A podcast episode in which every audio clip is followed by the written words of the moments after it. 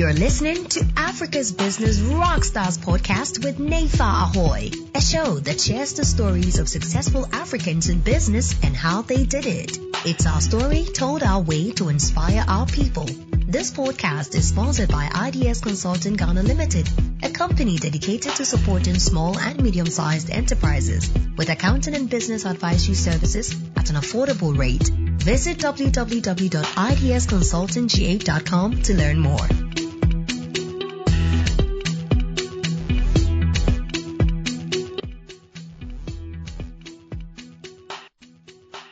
I wanted an attractive cover. I wanted a book that would sell itself if it was sitting on a shelf. And I wanted something that wouldn't look out of place if it was on a shelf in Europe or America. Hello and welcome to Africa's Business Rockstars. Now our guest today started a movement for African millennial women and it has us excited, like me especially, you know, about making smart money decisions. She has two best-selling books to her name, The Smart Money Woman and The Smart Money Tribe. And she's our guest today on Africa's Business Rockstars. Hello, Arese, and welcome to Africa's Business Rockstars. Hi, how are you? Thank you so much for having me. Thank you so much for honoring our invitation like I said in the introduction, you do, you are known popularly, you know, for Smart Money Woman and Smart Money Tribe. But I'm sure people would like to know, you know, how did it all begin? So for us, just tell us about the young, you know, Arese, um, growing up as a child. Did you have any idea that this is who you would be?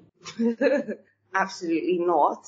Okay. Um, but as a child, I would, you know how, looking back now, I kind of see how you could that you can kind of map out like, oh my god, I can see how all these different experiences kind of got me here. Okay. So first of all, both my parents were bankers.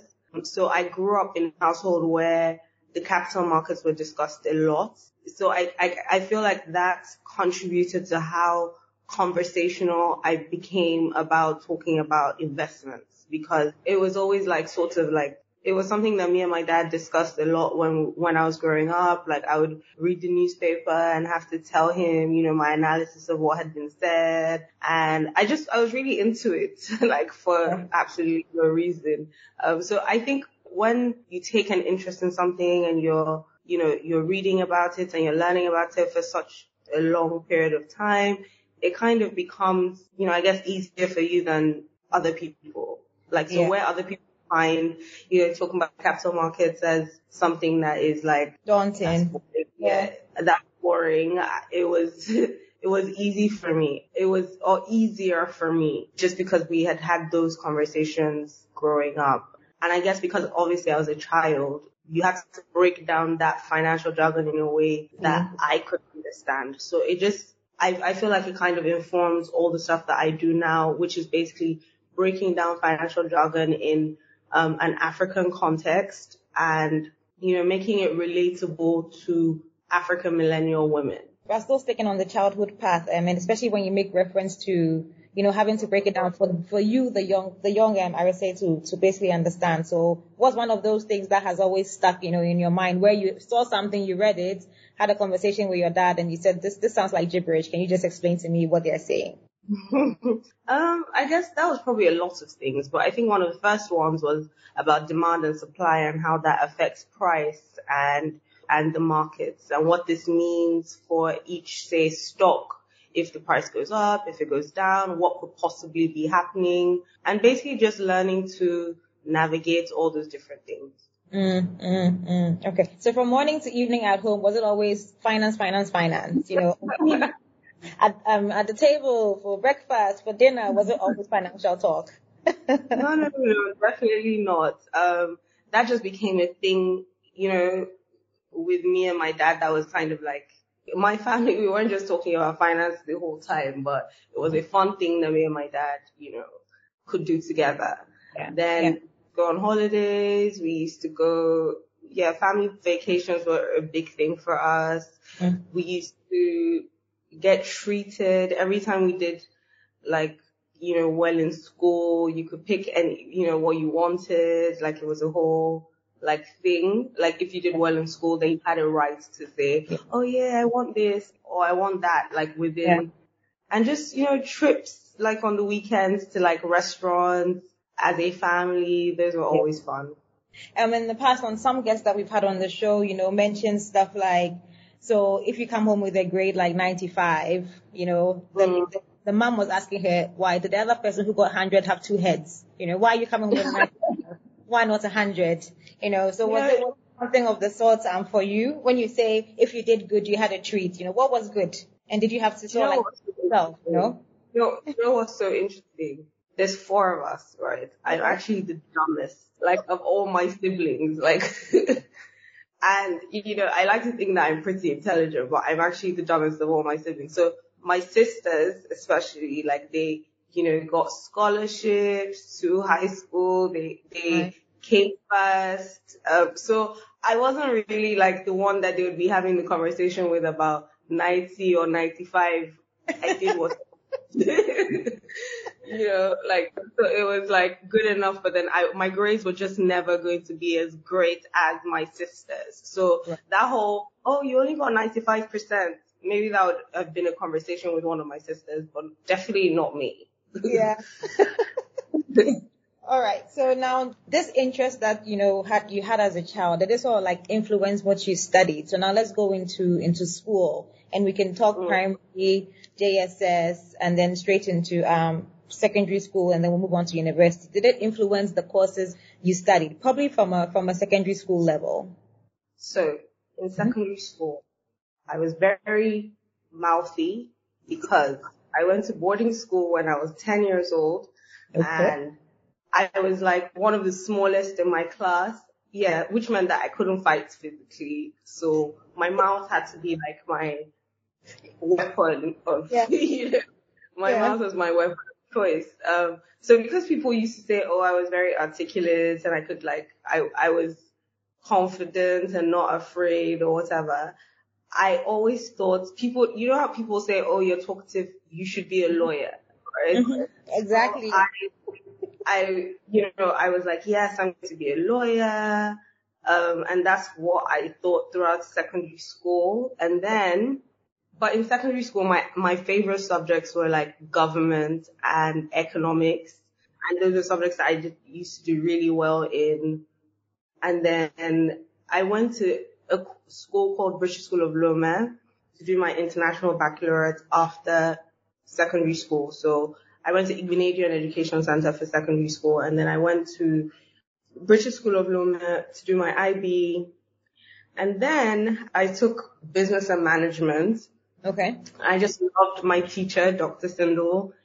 And you know how like you become so interested in a topic because it is so it's just so relatable and it was about business and I was just so interested in in um business and economics. So. I ended up applying to study business and management.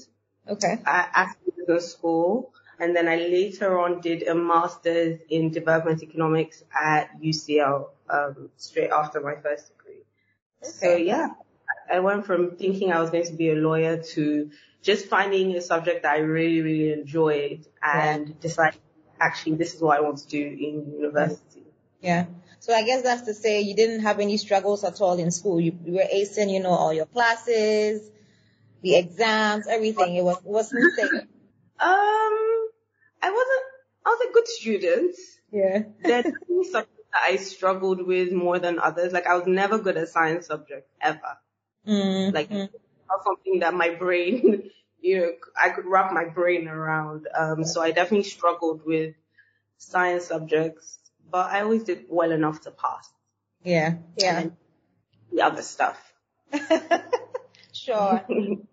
All right, so we've gotten the we've gotten the journey, you know, um, interest in in in the, in the finance from a young age, so it kind of influenced the subjects you had in secondary school. Did it influence mm-hmm. say, the first job you landed out of school, and what was that first job, and how easy was it for you to get one? So interestingly enough, my first job was when I was like 16 or 17 years old and I worked in a bank. My parents believed that, you know, it was important for us to learn about the value of work. This yeah. was so annoying for me because I mean, I was how old? 16. I, I was, I think I started these internships when just after secondary school, mm-hmm. before my international baccalaureate. So I worked at um, a bank that is called it's called Skye Bank now, but at the time it was called Prudent Bank. And I remember having to wake up at five o'clock in the morning, wear a suit that was too big for me, get to the office at eight o'clock. And this thing, I can imagine how this must have felt like a comedic experience for the adults that worked in the bank, right? Because it's like this girl, I was so skinny wearing this oversized suit coming to work on time because my mom was very, very big on that. I had to be on time. This was not a joke. Like you had to take it seriously. You had yeah. to show up and, you know, leave in the evening every day like everyone else. So it wasn't like a play thing. And it was annoying because all my friends were holiday, you know, doing fun stuff. And I basically was like, uh, for this, you know, how many weeks I need to be working. And it was also challenging because, so imagine your, I think internships in Africa are more, um, are more widely accepted now, but imagine back in the day where you didn't really see children like in that yep. kind of like serious workplaces. Yep. So I was mostly like ignored. So imagine waking up every day in the morning and going into this, you know, big office and all these adults and they're just like looking at you like, what is this one doing here? And, you know, why is she here? What is she doing? And so for the most part, I was always basically sitting down at a desk by myself, just looking at everyone and just having to show up. And then I started complaining at home being like, but they don't even give me anything to do. Like I'm just, you know, sitting there my mother is like, well, you're still going. You better figure it out. Like, you better figure out how to make yourself, you know, useful while you're there. So I started doing things like creating a database, like for customers, for, okay. you know, clients. So aside from like making coffee, I would go and start asking people, oh, so what is it that you do here? How can I help you? Tell me about like your department, like the people that would answer me that became my life.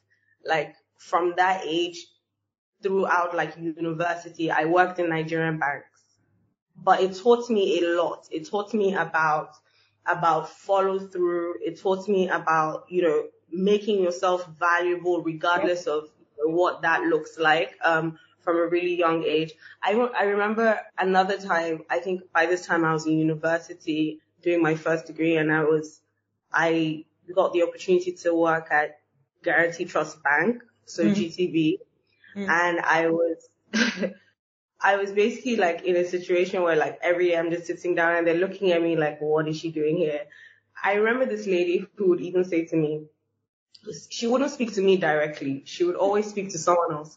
Like, so I might be right beside her. She would say, can someone come and tell this girl that she should move her back from here or she should go and sit quietly somewhere else. Like she shouldn't sit you know, next to me. Um, and then there was, but I was determined, you know, to make myself useful, to, to learn what I needed to learn. And I remember one time, like a, someone who was, she was directly above me, but she wasn't like, she wasn't like a manager or anything. She was like an entry level person herself, right? But you see how you come into the workplace and you see a, a person that now yes. I'm, I'm, the yes. I'm the boss of this one. yeah, like so. So she used to give me these different tasks to do, and oh my god, for the longest time I hated her because, like, she just used to be cantankerous for no reason. Yeah. But she gave me these tasks to do. But one thing I definitely took away from that, you know, experience was this thing of follow through because she would give me a task to do and maybe I had to call a few, a few different departments to get it done. And then I would call them and say, oh, hi, have you done da, da, da, on this transaction or can you do da, da, da, on this transaction? And they're like, okay, we'll get back to you. And I'll leave it like that. And then maybe she comes a few hours later and goes, are you done? Like, is it done? And I'm like, oh yeah, I've called them. And she's like, I didn't ask you to call them. I asked you to get X, Y, Z done for this client and if it's not done, then you've not done the task. Like I don't care about all the things in between because if it's not done, if the task isn't done, everything else is an excuse. And it used to annoy me because I used to think but I've done my part. Like, what else am I supposed to do? This is not on me. Yeah. But having to go through that over and over again was like a huge life lesson that, you know, that, um, I got just going forward, like in my career and just even being an entrepreneur where a task isn't done until it's done. So all the little obstacles, um, in between is called problem solving. and it's not, you know, and it's not finished until, you know, so working from such an early age or from Yeah. such a young age definitely sort of like informed a lot of how I approach things, Yes. um, now. So it was internship and all, um, which all like has fed into. I can see, you know, um, your experience in, in the past, how it's fed into who you have become um today. So out of that, when you finish university, I still want to just try and understand that first real job in quotes that you that you had. Granted, you were working at a very young age because of your because of your home upbringing, but you did your um your IB, you done your economics and all, and then you land yourself um a job. Did you have to apply for it, or did they come and seek you out? And where where was that? What was it like? Well, my first job was actually at GTB. My first job in Nigeria was at, at Guaranty Trust Bank. Um, and obviously because I had worked there As an intern, as an intern for many summers, I, it was, I guess, a bit easier. But the, so to be fair, my dad was friends with, with the former MD of Yeah. uh, GTB, Tayo Aderinokun, and he, even if I had worked there like so many different summers before, he still insisted on an interview, like in his office. So, um, I had to go, you know, into his office and he did this sort of like interview with like the head of HR and like asked me all these questions about, okay, what I wanted to achieve and, and, you know, what I had been doing, you know, prior to, um, working there and all of that. It was very intimidating, but when I think about it now, it was funny because obviously he was going to hire me, but it was just like a formality. it was Yeah. just a formality. Yeah. and what was one of the toughest questions that you probably got asked on that interview, and where you were thinking, come on, I mean, really, I've been here, you know, as your family friends, why are you, you giving me this grueling question?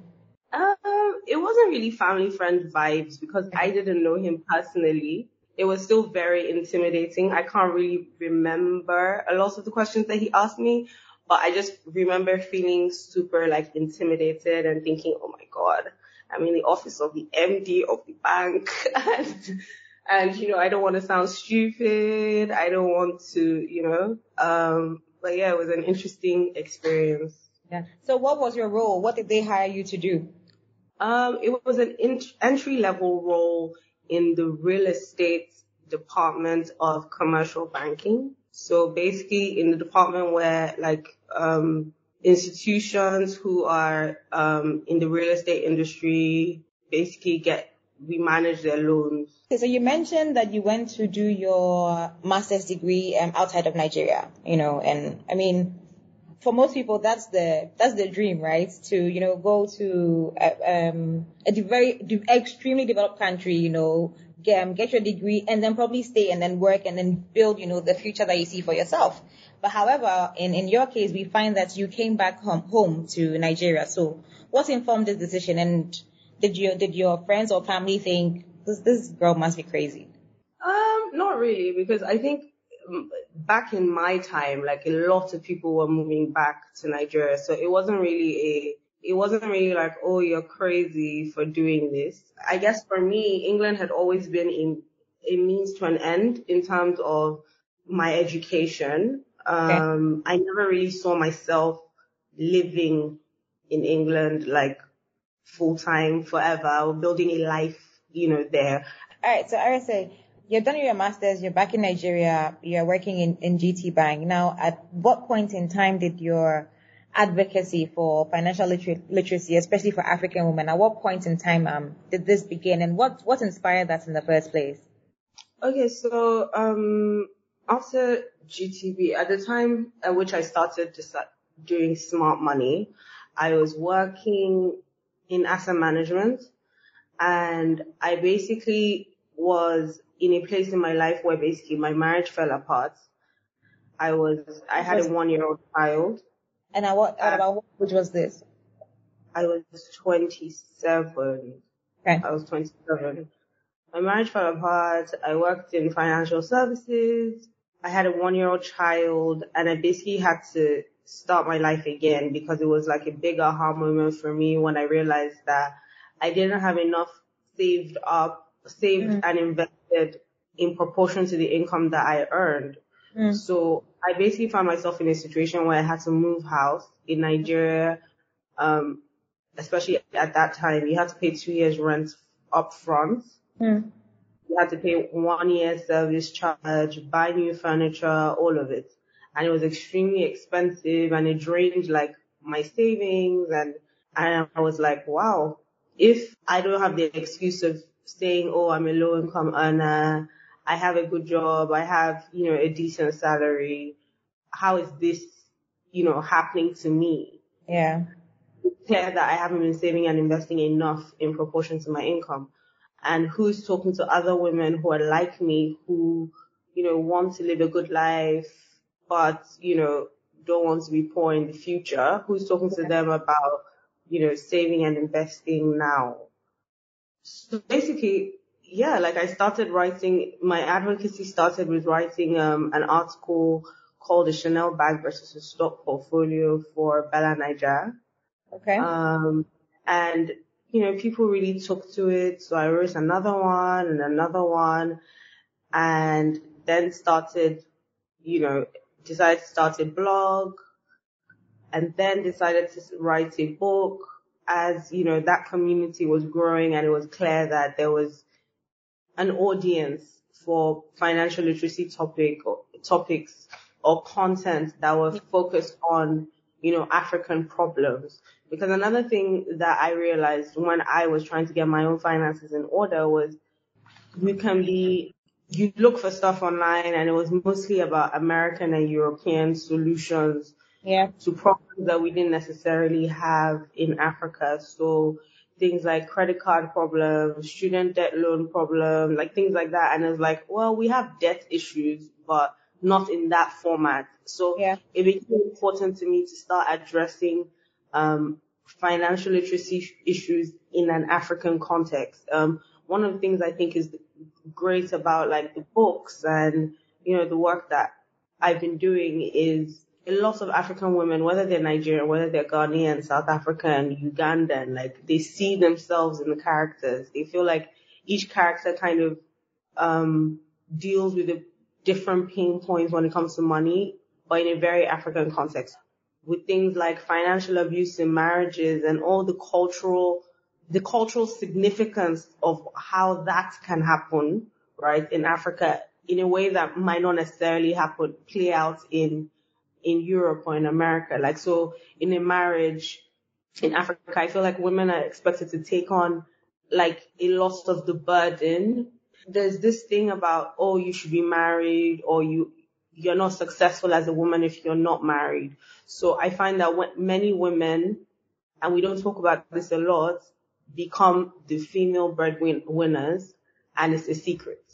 Mm, mm. Because they are because they're looking after the husband, the the family. They're the ones actually bringing you know food to the table, but maybe for many reasons they can't leave, even if the man is is spending all the money that they bring on other stuff, and they still have to struggle. They can't leave because it's like society's like at least you have a husband.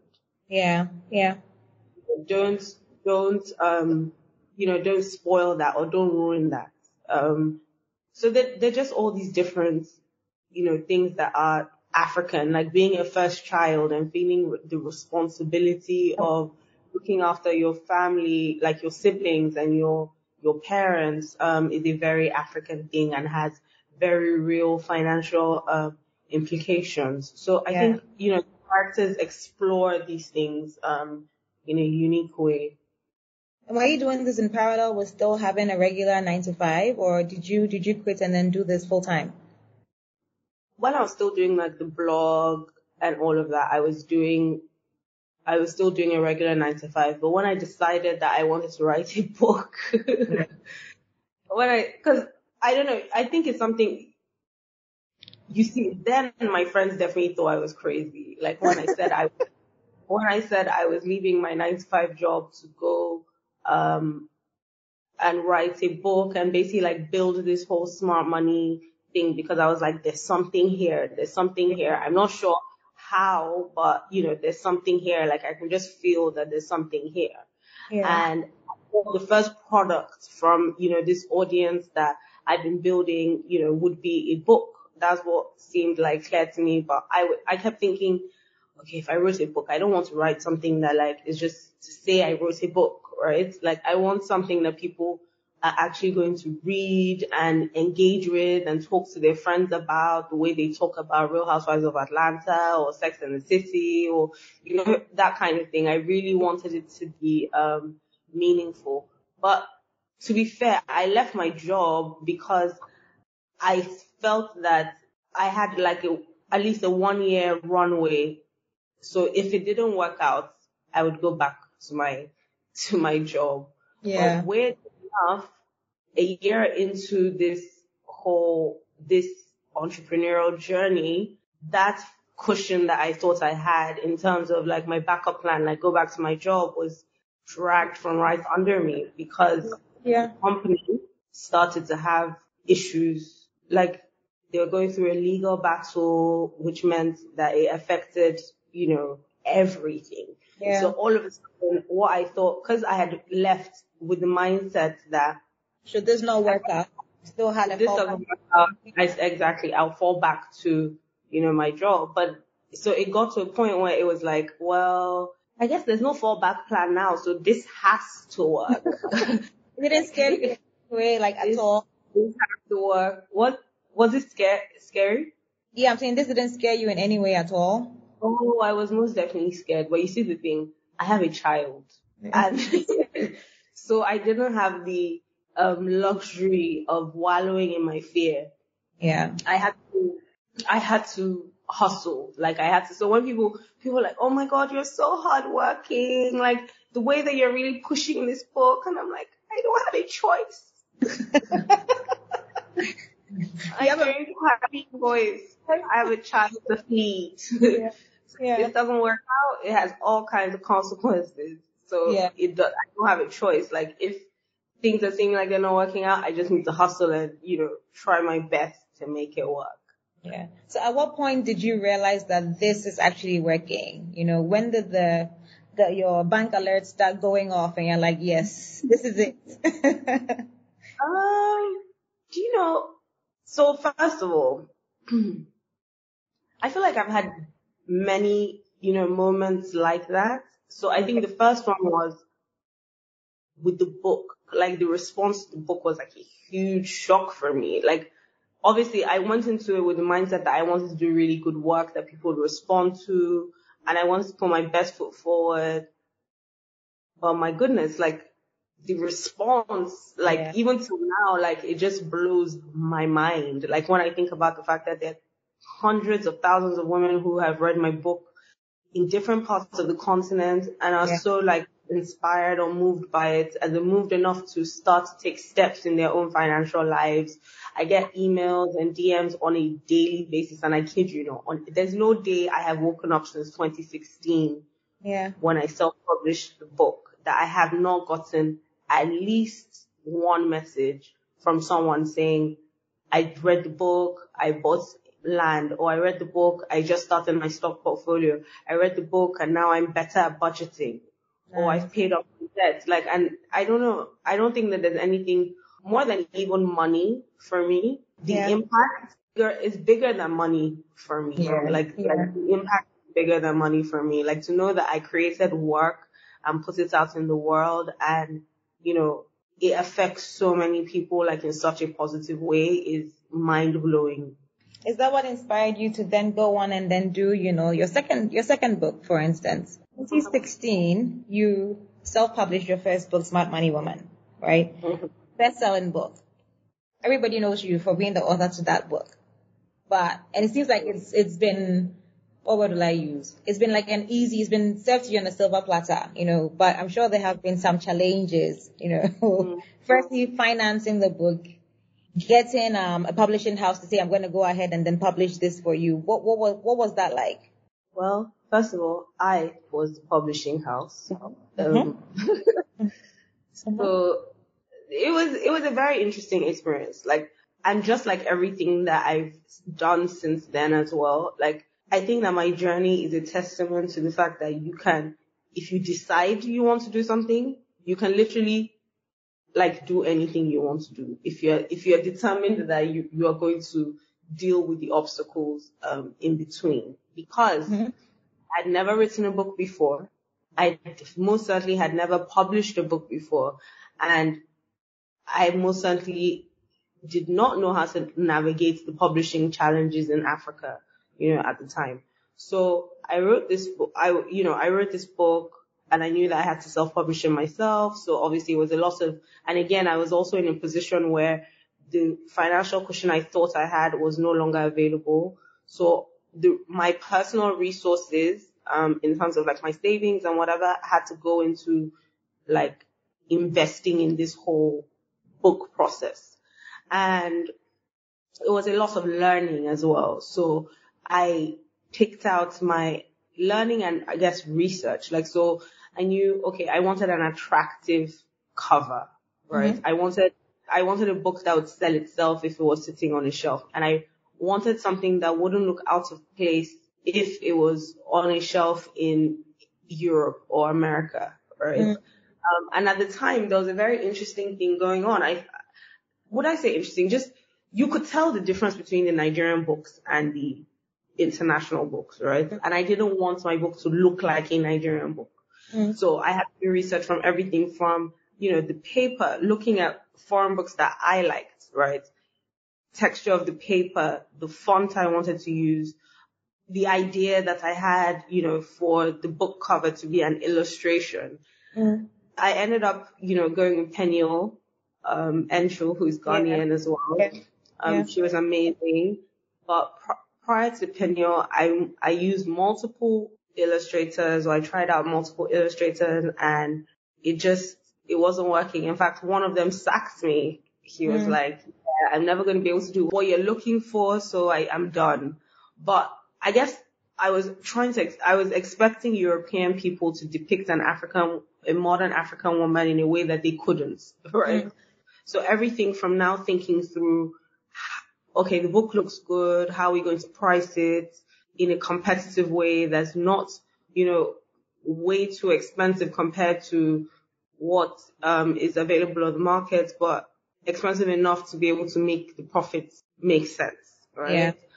Then there was the issue of distribution because in Nigeria, we don't have, you know, nationwide bookstores like Waterstones or Barnes and Nobles. Oh, we yeah. have tiny you know, we have tiny, it's an Africa problem as well. Well, aside from South Africa, South Africa has exclusive books, but in most parts of Africa, like it's tiny bookstores that are not chains or whatever, and you basically have to navigate all of that. So in Nigeria, I had to get very creative. I had to start thinking, okay, my target audience for this book are African women. Where do they go to on a normal basis every day anyway?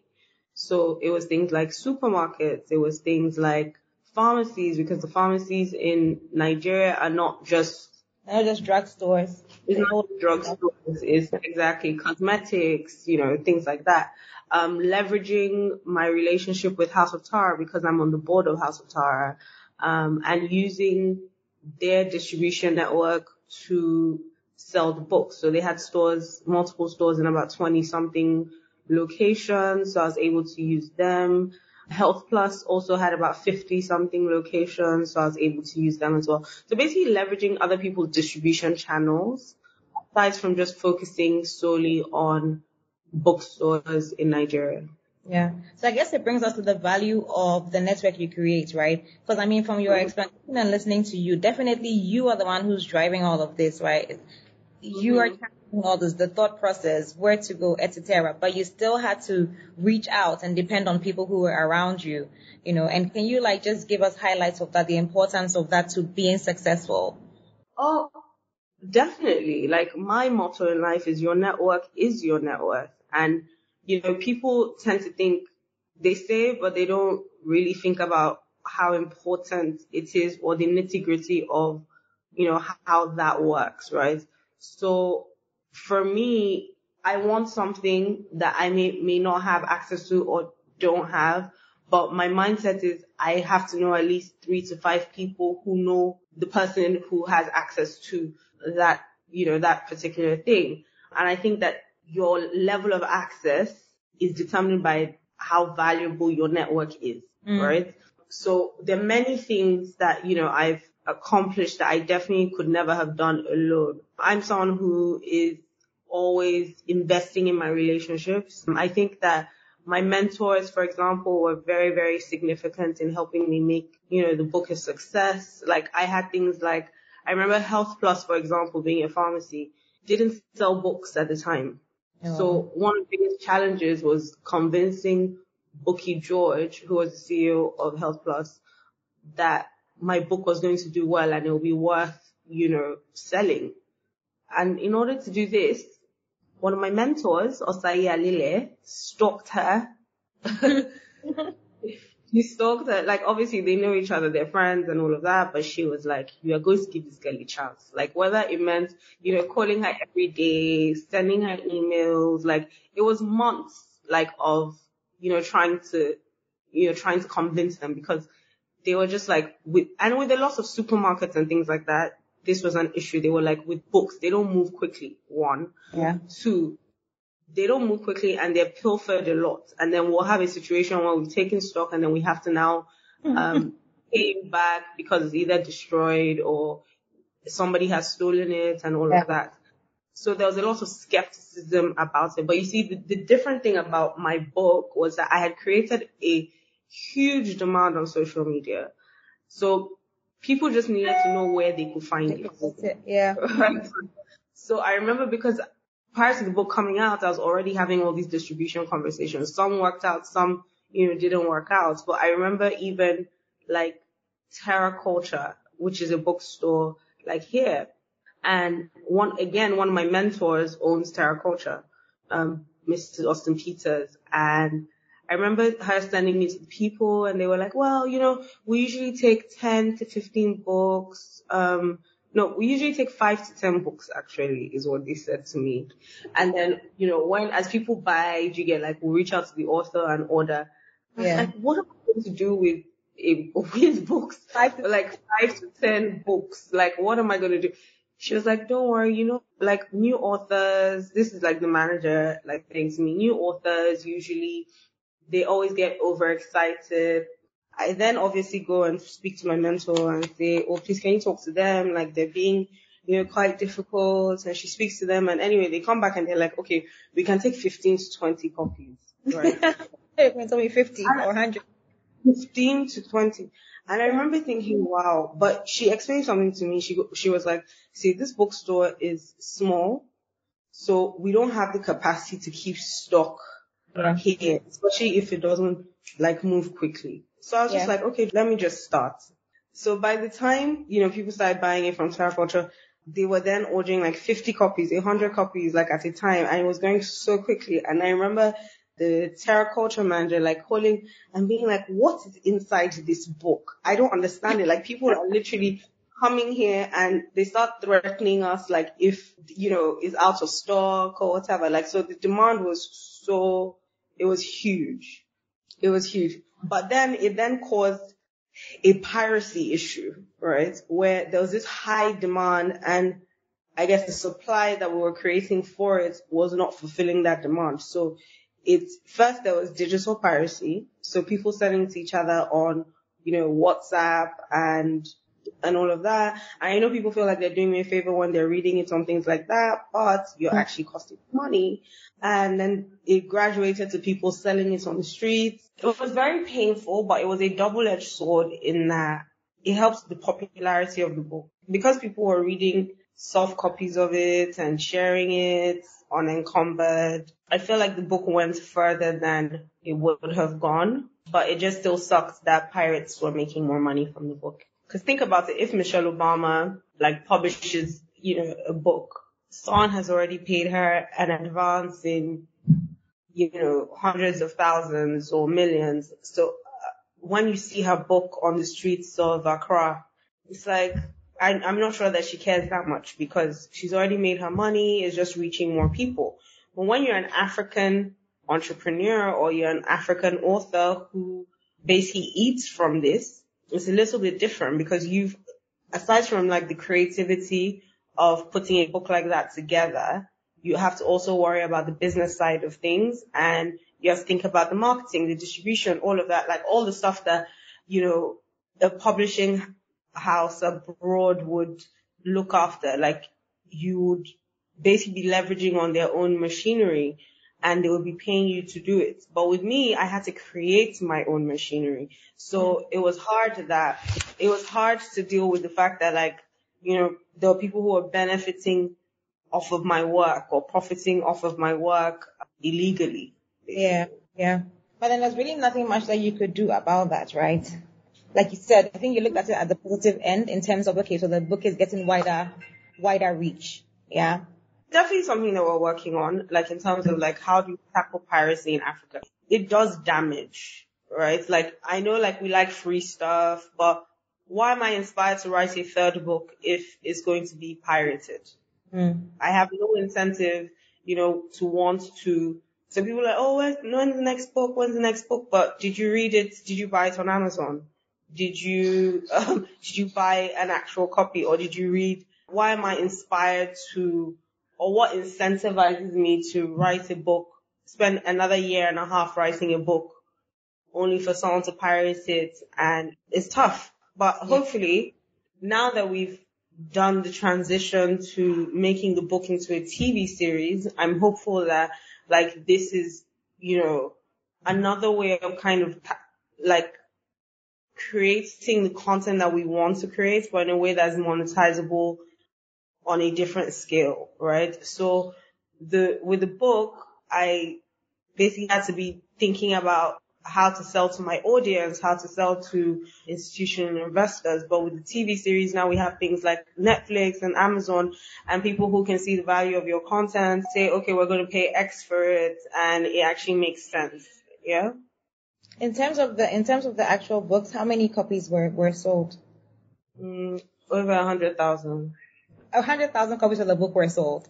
So based on that, you you saw like I think you stressed a bit on the on the piracy bit and how that costs money. So would you still say at the end of it all, when you still look at the you know everything in totality, was the book still profitable? It was profitable, but it could have been way more profitable because mm-hmm. if you think about it, like there are people who who are literally. Let me give you examples. there are people who are literally selling the book on WhatsApp mm. for a thousand naira. Now, the book was 5,000 naira. Mm. Now, it's easy for you to sell it on WhatsApp for a thousand naira because you didn't write it.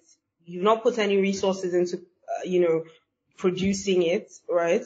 So you've basically stolen some, someone's work mm. and you're selling it for 1,000 naira at no cost to yourself, right? Yeah. And it's even a stupid business model because there are lots of people who can, who can, um, who can like just take it and not pay you or send it yeah. to other people. Yeah. You know, you're not, you know, there's no customer retention or whatever. But it's easy for them because they, there's no skin in the game, right?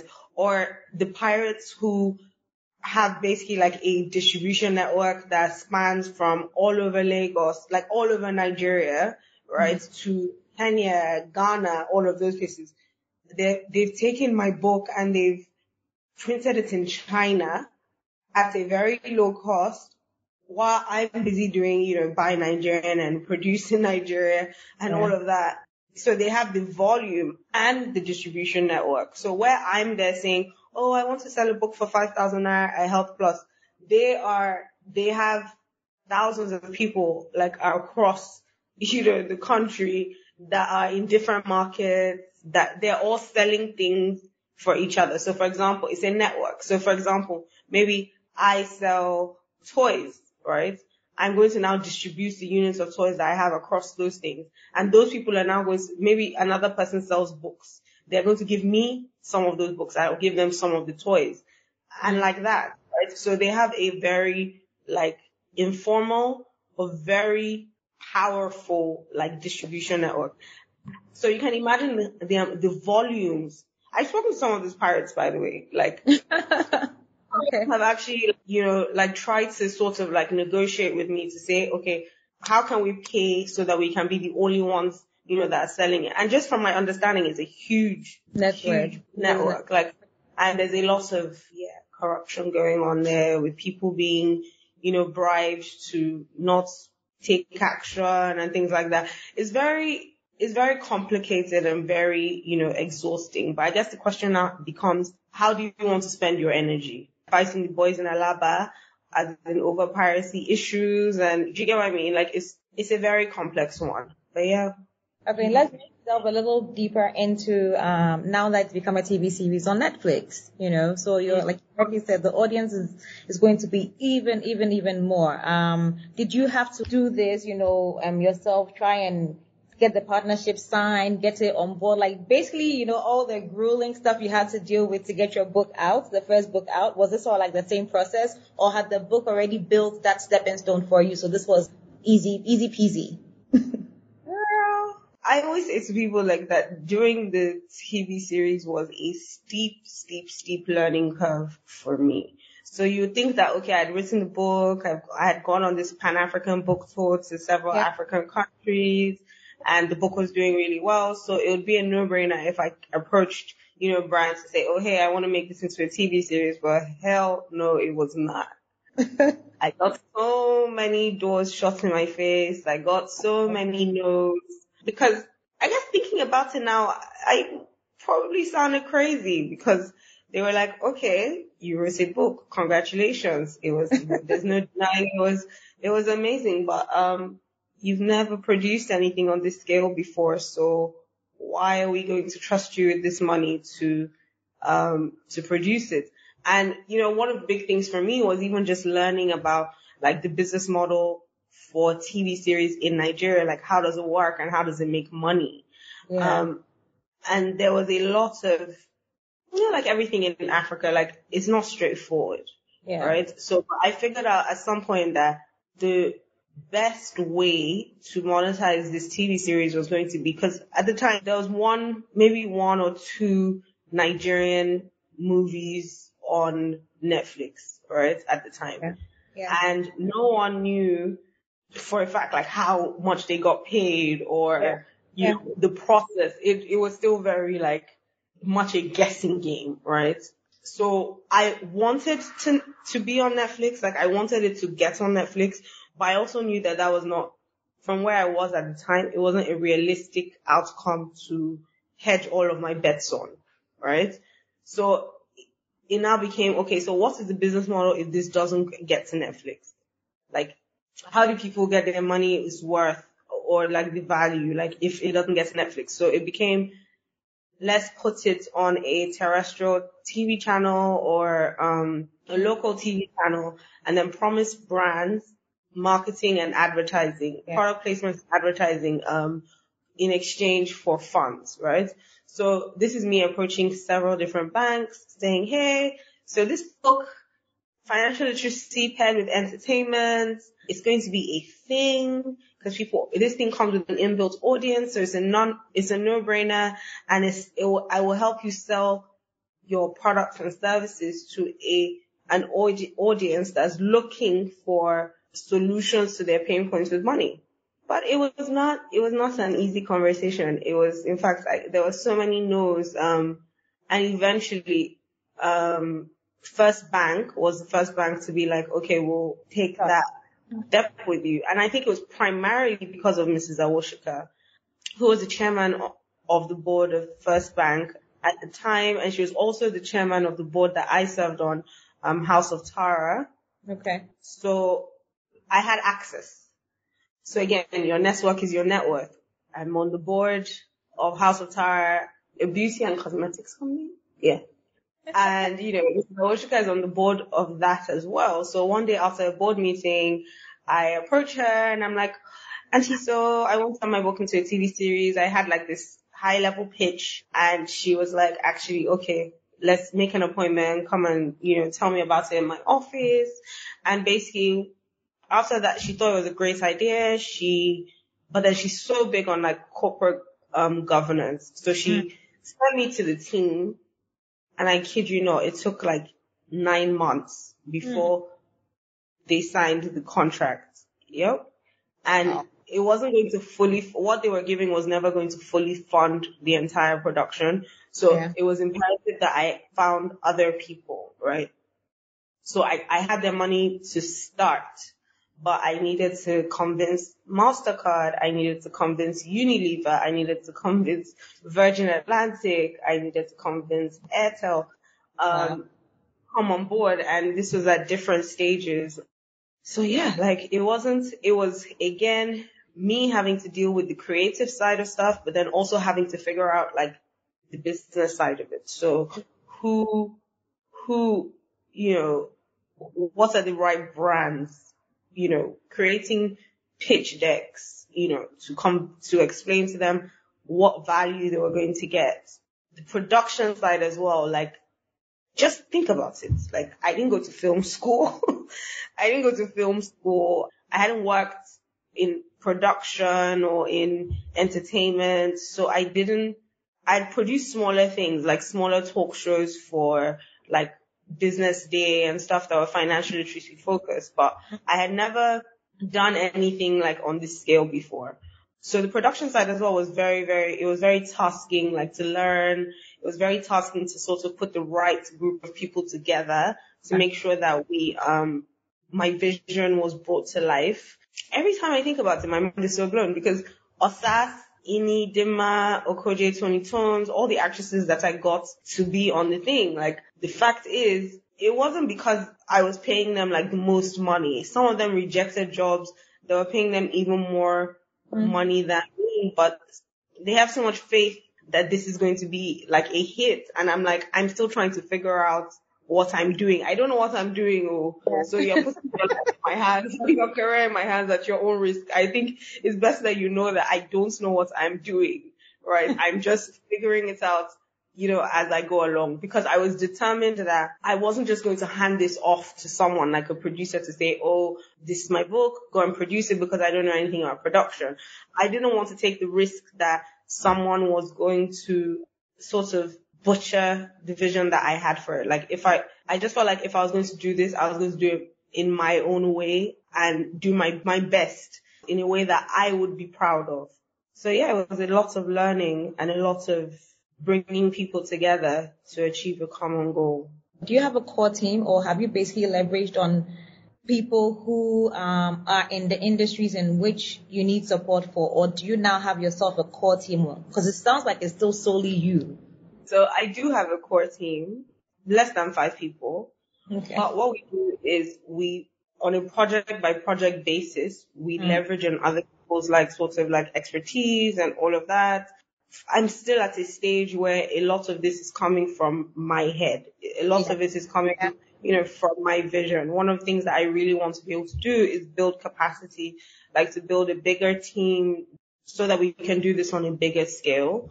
But yeah, like a lot of it, because I think for me, because there was a lot of figuring out, like now people, it's easy for people to be like, oh my God, it's so successful and it's so, you know, of course it was, it, it, it worked out, but think about it. Like if I told anybody that I was writing a book, well, I did tell people I was going to write a book that was a fictional story, but it would have small money lessons at the end of each chapter. It sounds stupid. It doesn't sound like anything that the young African people would be that interested in. It would just be like, mm, okay, I, I can see how that could be do you get what I mean? Like, it's again, prior to even the series doing well on Netflix, if you told people, especially I had to go through this trying to tell banks and trying to tell, oh, we're doing an entertainment thing, but it's financially focused. They're going to look at you like that. That's not a thing. It's not. it, it's not boy. Finance is your stuff. yeah, like you can't mix the two. It won't bang. So what, what made, what was so interesting for me as well was how banks were willing to put money in concerts. Mm-hmm. They were mm-hmm. willing to put money mm-hmm. in, in, mm-hmm. um, sports, you know, TV shows and things like that. Like, yeah, they weren't willing to, to, they couldn't see the vision of this is going to help us. This is tackling something that is at the core of our business, right? Yeah. We have products and services that act as solutions to these pain points that are being highlighted. It was a no-brainer for me, but in telling, like trying to convince all these other people, it was like, wow, how can you not see this? how can you not see this? Yeah. So it, it, it was very interesting to me, like when, when it aired, like people were, you know, FBN Quest was trending. People were talking about, um, different things like, oh, I want to talk to a financial advisor, or I wish I had an almost a day, or, you know, things like that. Like things that actually drive conversations about your products and services, like in a real way, as opposed to, oh, you know, what is just solely popular. So now are they coming after you? All those who gave you the nose? Cause now we on Netflix, boo. We were number one in Nigeria, trending in the US, top 10 in Trinidad and Tobago, Jamaica, you know, places like that. So anybody that is a brand that wants to talk to me in season two, they need to come correct because we're no longer, we're not, we're no, we're no longer, um, you know, begging. We're no longer being like, oh yeah, please understand this. Is now like, do you want to be on this? do we even have the space for you? It's interesting.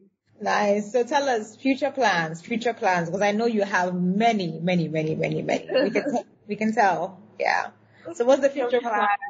The future plans, we're currently in the process of raising capital for season two of Smart Money Woman. Um, and then we're hoping to develop other like TV shows. One is called Capital Gains around Timini Egbuson and it's about capital markets. And another one is called Lagos City Paid. It's around Toni Tones and it's about real estate. So they're all shows around financial literacy for the African millennial, but fun, entertaining. Um, so yeah, I'm just busy with developing that now and going through like the capital raising process. Yeah. And where are your proud parents in all of this?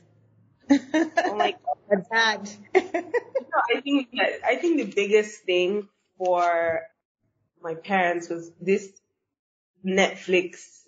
Like when it was on Netflix and people were like calling them and saying, "Oh my god!" Like you know, Arese created this. You know, so yeah, my parents are very very proud. Um, they're very very proud. They they I think they're still like, wow, I can't believe that you did this. I can't believe that, you know, we watched you do this and through a very difficult time, um, yeah. for our family as well. Like it was just, it was just interesting, like, you know, to see their reaction. But one of the things I always say that is important to me is to make my parents proud. I always say that my favorite compliment that I get from my dad is your school fees money no waste. so it just feels like the investment that they made in me did not go, you know, yeah. to waste. Yeah. So yeah.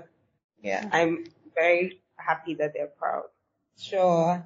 I would say, so on Africa's Business Rockstars, we have what we like to call the Rockstars quotes. And even though we do say it's a quote, it's, it's anything basically that, you know, spurs you on or keeps you going or that mantra, you know, that lets you wake up from bed. So what would be your Rockstars quote?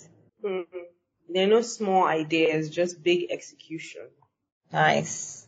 Nice. I like. I like. Nicely said. So you hear that there's no idea that's too small. It's just the execution that is big.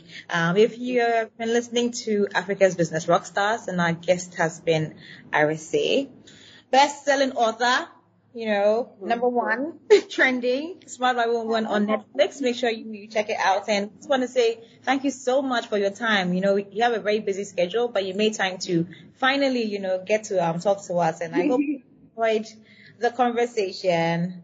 Yes, thank you so much. Thank you so, so much for having me.